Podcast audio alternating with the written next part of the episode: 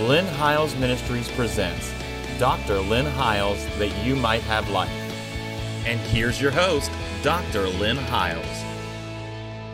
I want to welcome you back to the program again today. Thank you so much for taking time out of your schedule to join us every week at the same time. Uh, we teach a lot of series on this program, and I believe you're going to be blessed if you really want something more than just a surface uh, understanding of the Word of God, because we like to dig deep into some of these subjects. And one of the things that I so appreciate about being able to do television is that it gives me the opportunity to put in recorded form many of the things that I cannot teach. Sometimes when I'm on the road, as we travel, sometimes we have three or four services in locations, and we can share some things, but to be able to get the depth of what we're saying uh, in uh, some of those settings is almost impossible. But we are thankful for the television studio. We're thank you for we're thankful for our audience that watches every week and and uh, are watching not only the television program, but the good thing is is that everything uh, that we air to date is archived on our YouTube channel. It is also on our podcast on iTunes, and there is an R S S feed for your Android device. And once again, I mention it probably almost every week, but uh, I, there's so many people that are beginning to watch and listen that way. But the easiest way to find us and to find our channel is to go to our website, which you see on the screen. And in the upper right-hand corner, there are icons that'll take you directly to uh, those, those uh, free services. While you're there, just subscribe to it, and you get notifications every time we upload a new program or a new audio portion.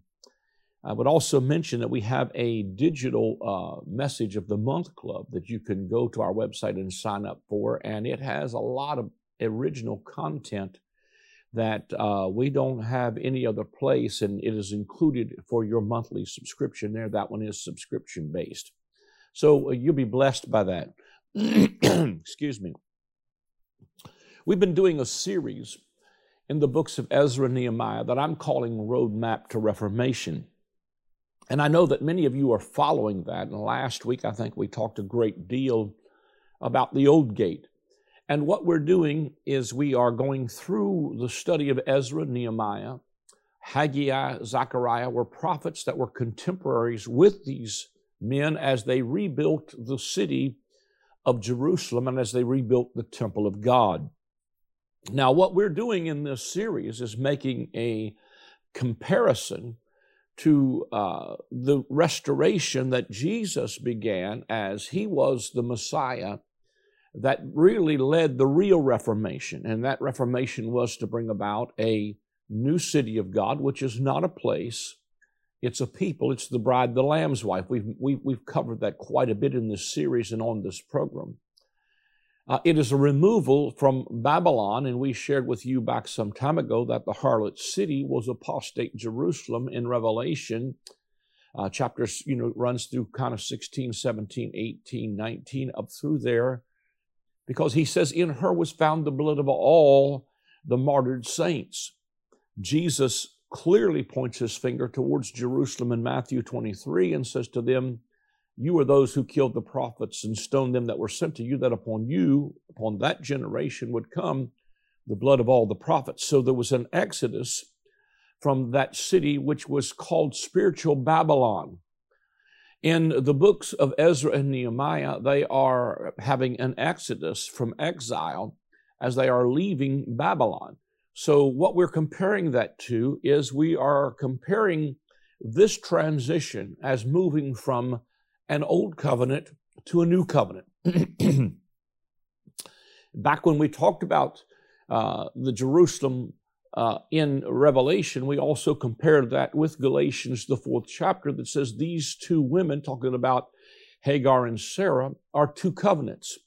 One of them uh, is from Mount Sinai and corresponds to the natural Jerusalem, and the other is the Messianic kingdom of God. It's the uh, community of faith. It's the bride, the Lamb's wife, that we are a part of. It's those who are born by supernatural birth. It's a tale of two cities, Hagar and, and Sarah. One uh, of the seed was born by promise, and one was a natural seed. But he clearly tells you in Galatians four, you can go back and see that, that one of them is Old Covenant and the other is New Covenant. And what we are doing in this series is showing you that the roadmap to Reformation is leading us from an Old Covenant paradigm to a New Covenant paradigm, from slavery to sonship, from, uh, from, from exile to restoration, and the roadmap to Reformation. The patterns are so powerfully there, as we've already showed you. We will show you again over the next couple of weeks as we start to deal with the Ephraim gate today, that as these prophets, especially with Zechariah, began their uh, prophetic uh, encouragement to Ezra, Nehemiah, and the people of God who are in the process of rebuilding, is that they, they, they, they're speaking to that audience under, uh, you know, under uh, Babylonian reign as they are coming out. And then Cyrus, the Persian king, gives command to restore the building, and through other kings as they uh, progress in the building of the, the, of the things of God. And as they begin to progress in that, you see these prophets, especially like Zechariah, who begins to speak encouragement to them.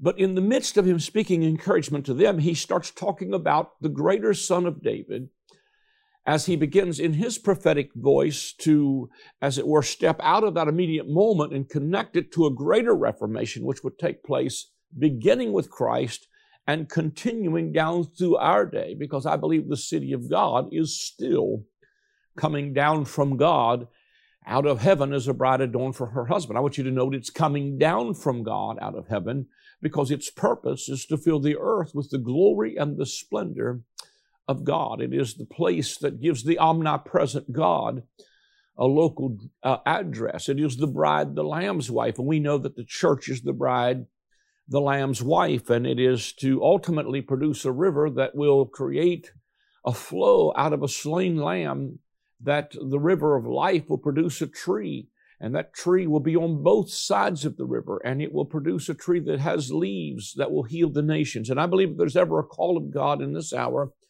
it's for the people of God to arise as healing to the nations.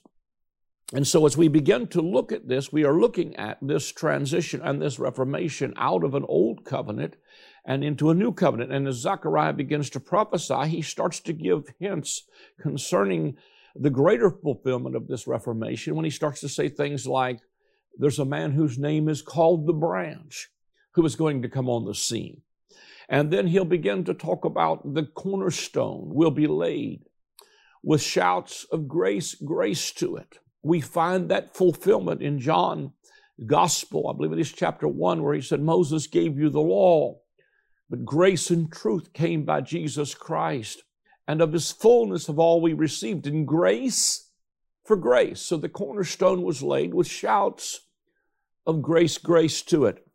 That's the, that's the key sounding note of the new covenant, is grace, grace. The mountain that we, I think we talked about this in a prior segment, the mountain that stands before us in the new covenant that must be removed is not just any mountain, it's Mount Sinai. And it's the law. It's moving again from the old covenant to the new covenant. And what will begin to bring change is not when we start shouting curse, curse, and doom, doom, and destruction, destruction, but when you start to declare grace, grace to it. Jesus comes on the scene, and his first public message is from the book of Isaiah. And he says, go get me the book of Isaiah. And he found the place where it was written, the Spirit of the Lord God is upon me because he's anointed me to preach the gospel, an announcement of good news. And he goes on to say, to declare the year of the favor of our God. Jesus came to shout grace, grace to it, the year of the favor of God, because they had an opportunity yet for the favor of God. I don't want to take a long time again in, in review, but let me just say this. You move a few chapters later, there's golden oil that's being poured from golden pipes, and those golden pipes are uh, the word of the Lord to Zerubbabel, that it says it's not by might nor by power, but it's by my Spirit, says the Lord of hosts. A few chapters later, you will see uh, it begin to declare, behold, your king comes to you, riding upon a colt, the foal of an ass. And, uh, uh, you know, he, he starts talking to them there concerning uh, the triumphal entry that you see Jesus do. Behold, your king comes to you. And that, of course, takes place on Palm Sunday. We're probably in the season right now when this airs of coming either into Palm Sunday or Easter Sunday. And we're going to talk a little bit about some of the feasts as we begin to unfold this next couple segments.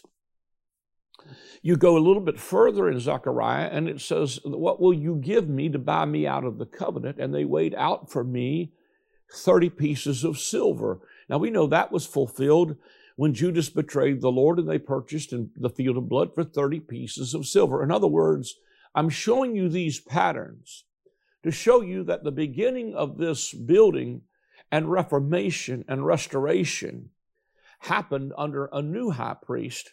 In the Old Testament here under Ezra, Nehemiah, Zechariah, it was a priest by the name of Joshua. In the New Covenant, it's a priest after the name of Yeshua, or if you will, Jesus. Jesus is the uh, equivalent of the name Joshua in the Old Testament. It is the Greek equivalent of the word Jesus. So Jesus becomes the leader or the priest uh, of the New Covenant, and he begins to bring us into a greater Reformation. Now, we want to go uh, today into Nehemiah because I want to talk about the Ephraim gate. Now, the, one of the main things we're going to look at as we get into this is that they celebrated the Feast of Tabernacles at the Ephraim gate. It's where they read the book of the law. However, in the New Test Covenant, Jesus was the fulfillment of the law to release us and to release to us the double portion blessing. The blessing of Abraham would come upon both Jew and Gentile through the promised seed of Abraham. He became a curse that we might receive the blessing. Now, let me just go and, and read this uh, to you, and we'll get into it a little bit today and then over the next couple of weeks. In Nehemiah eight, chapter eight, verse number nine through eighteen, it said, and Nehemiah, which is the Tershatha, literally the governor. I like that because Nehemiah's name means the comforter.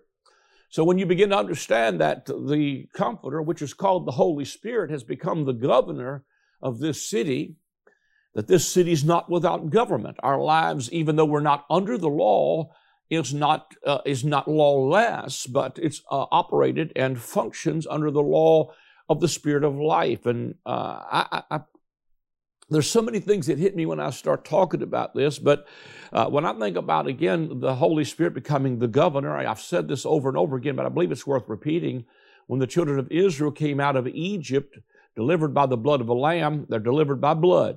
They crossed the Red Sea, they're delivered by water. When they come to the foot of Mount Sinai, fifty days after Passover, after the lamb was slain, they're at the foot of Mount Sinai, which would be equivalent to our season. The fifty days after Passover would be the Feast of Pentecost. It is in fifty days after they left Egypt that God gives them, in the Old Testament, the law. And when you get into the New Testament, exactly fifty days after Jesus is the true Lamb, and he is sacrificed, they are in an upper room. It's fifty days later, and the day of Pentecost is fully come. The word Pentecost means fifty because it was fifty days after the Lamb was slain. And this time, God doesn't give them the law. I call it rules on rocks. This time, God gave them the Holy Spirit, so that the Holy Spirit is to the new covenant what the law was to the Old Covenant. Under the Old Covenant, when God gave the law, three thousand people dropped dead. In the New Covenant, when God gave them the Holy Ghost, three thousand people were added to the church. Why is that? Because under the Old Covenant, the letter kills. In the New Covenant, the Spirit gives life. So the governor is the Holy Spirit. I think that's awesome when we begin to understand that the, the restoration of this city, the governor of the city is the Holy Spirit. I'm, I'm telling you, I think sometimes we miss the importance and the emphasis on the work of the Holy Spirit is to do more than just give us a Pentecostal meeting and a jerk and, uh, you know, a shout and, and a speaking in tongues. I believe in all of that, but I believe that the Holy Spirit does a deeper work than just giving us an emotional buzz. Now, let me move on. It says in Nehemiah, which is the governor of the Tershatha, and Ezra the priest, the scribe, and the Levites taught the people and said unto all the people, this day is holy unto the Lord your God. Mourn not, nor weep, for all the people wept when they heard the words of the law. Then he said unto them, Go your way, eat the fat, and drink the sweet, and send portions unto them for whom nothing is prepared, for this day is holy unto the, our Lord. Neither be ye sorry, for the joy of the Lord is your strength. So the Levites stilled all the people, and said, Hold your peace, for the, for the day is holy, neither be ye grieved. And all the people went their way to eat and to drink and to send portions to, to make great mirth, because they had understood the words that were declared unto them. And on the second day were gathered together the chief of the fathers of all the people and the priests and the Levites unto Ezra the scribe, even to understand the words of the law. And they found written in the law which Uh, in the law which the Lord had commanded by Moses, that the children of Israel should dwell in booths in the feast of the seventh month, which is the Feast of Booths, or the Feast of Tabernacles. We're going to get into this a lot over the next couple of weeks. And that they should publish and proclaim in all their cities and in Jerusalem, saying, Go forth unto the mountain and fetch olive branches and palm branches and pine branches and myrtle branches and palm branches, and the branches of thick trees to make booths. As it is written, so the people went forth and brought them and made themselves booths, every one upon the roof of his house and in their courts and in the courts of the house of God and in the street of the water gate and in the street of the gate of Ephraim. Now we're going to talk about the water gate and the Ephraim gate probably simultaneously here a little bit. But they celebrated the Feast of Tabernacles Uh, in the street of the water gate and in the street of the gate of Ephraim. And all the congregation of them that were come out of the captivity made booths and sat under the booths. For since the days of Jeshua the son of Nun unto that day had not the children of Israel done so, and there was very great gladness. Also day by day from the first day unto the last he read in the book of the law of God, and they kept the feast seven days. And on the eighth day was a solemn assembly according to the manner. Now, they celebrated the Feast of Tabernacles on the, at, the, at the water gate and at the gate of Ephraim. Now, what I want to talk about first of all here is that the, the name Ephraim means uh, to be doubly fruitful or double portion. Now, what we're going to do is show you something here. When they came into the Feast of Tabernacles, the Feast of Tabernacles was preceded by the Great Day of Atonement, and it was a time of afflicting of the soul. It was literally a time of great repentance. And, uh, you know, uh, I, I think there's so much could be said concerning repentance, but I think we've made so much to do Uh, you know, when we start to focus on uh, just repenting from sin, and I believe that's absolutely a part of it. But I believe that when he talks about repentance, especially in the New Covenant, the word repentance does not just simply mean you need to get saved every week. It is the Greek word metanoia, and it means literally to change the way you think. In my book, The Revelation of Jesus Christ, especially it's on the table here, and we're about to release a second edition before long, so you may want to hold before you order this book. But uh, we're about to release a second edition on that book. But in, the, in that book, we talk about uh, to the seven churches which were in Asia, that they needed to change the way they think, or they needed to repent. And everything he tells that church to repent of would be what would catapult them into a new covenant understanding. In other words, he tells them at the church at Ephesus, he says, I have somewhat against you because you have them there that say they're apostles and they're not, and you have worked and labored, and you've labored and worked, and, uh, you know, and uh, they've taught, basically they've taught you works and labor. But he tells that church, he says, listen, uh, you know, you've tried them that say they're apostles, found them to be liars. But he said, to him that overcometh, I'll grant him. He said, remember whence, from whence thou art fallen. and do the first works over. Else I'll come unto thee and fight against you with the sword of my mouth. To him that overcome, I'll give him to eat of the tree of life, which is in the midst of the paradise of God. And what he's rebuking that first church for is false apostles who are teaching works and labor in order to access the life of God. When he says, remember from whence thou art fallen, he's not telling them to remember where they fell from Saturday night. He's trying to tell them, remember what caused the original fall was when you ate from the tree of the knowledge of good and evil. And the tree of the knowledge of the good and evil is a picture of the law, because by the law is the knowledge of sin. And he's trying to talk about righteousness. The whole New Testament, folks, pretty much is written to get you to move from a righteousness based on the works of the law into a righteousness by faith. Read Galatians three and four, especially as it relates to Abraham, who was righteous outside without the works of the law. And so uh, he's telling them to move away from the tree of the knowledge of good and evil, and if you overcome, I'll give you to eat of the tree of life. So he's talking about repenting and changing the way you think and moving uh, to uh, the tree of life.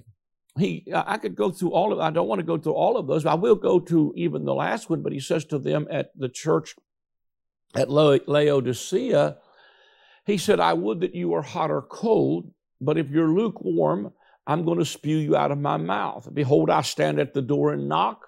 If any man will hear my voice and will open to me, I, I will come into him and will sup with him and he with me. And uh, to him that overcomes, I'll grant him to sit with me in my throne, even as I'm overcome and I'm set down with my Father in his throne. So he tells that church, I want you to be hot or cold. I think you could literally take that and say, I'd rather you were either old covenant or new covenant, but don't make it a mixture of both, because Paul calls the mixture of law and grace a perversion of the gospel. And then he goes on to say that what you need to do is, he said, I stand at the door and knock. If you open, I'll come in and sup with you. The, that the idea there is to sup with him is to eat the covenant meal. Uh, the covenant meal that Jesus ate with his disciples the night before his decease was the Passover meal in an upper room, because it was the inauguration of a new covenant. He's trying to get the church at Laodicea to begin to make the transition to feed on the covenant meal that says, this is my body that was broken for you. That's the afflicting of the soul, and the repentance that needs to take place is that Jesus has paid the price for you. And then he says, behold, I stand at the door and knock. If any man will hear my voice, open the door, I will come into him, will sup with him, and he with me. To him who overcomes, I'll grant him to sit with me in my throne. Then the, the fourth chapter of Revelation opens and says, after this, I saw a door open. It's the same door he was knocking on in chapter four. That door has been opened into the heavens, and there's an invitation to a throne. Those are terminologies that are highly symbolic of an invitation to sit with him in his throne and to rule and to reign in the kingdom of God. That's not out in the distant future. It was on the scene when John said, repent. See, here's another word, repent. Here's an afflicting the soul. He said, repent, change the way you think. The kingdom is at hand.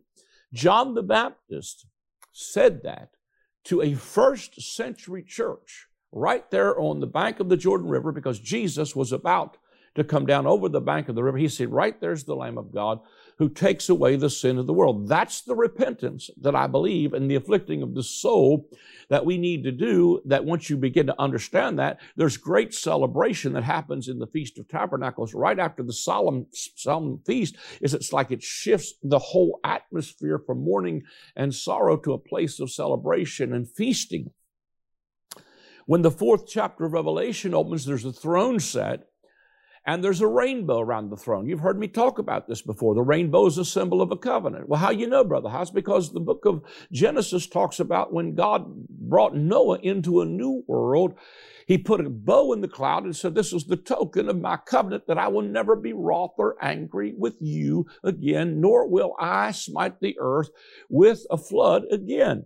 And so it is the promise of a better covenant based on better promises. So as they, in the old covenant, as Ezra read the law, the people began to weep. But one of the things we're going to see, and I'm just going to be able to just introduce this in this segment and then go to the next one. But when you see Zechariah, he starts to talk about this, and he says uh, in uh, Zechariah nine, verse number nine, "Rejoice greatly, O daughter of Zion. Shout, O daughter of Jerusalem. Behold, thy king cometh unto thee. He is just and having salvation, lowly and riding upon an ass, upon a colt, the foal of an ass." Jesus fulfilled this on Palm Sunday. And he said, "I will cut off the chariot from Ephraim and the horse from Jerusalem, and the battle bow shall be cut off."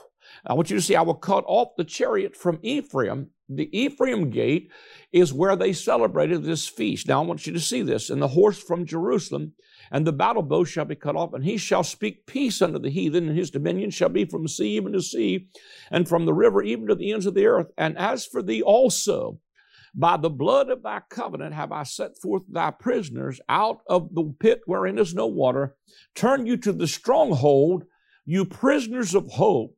Even this day do I declare that I will render unto thee double.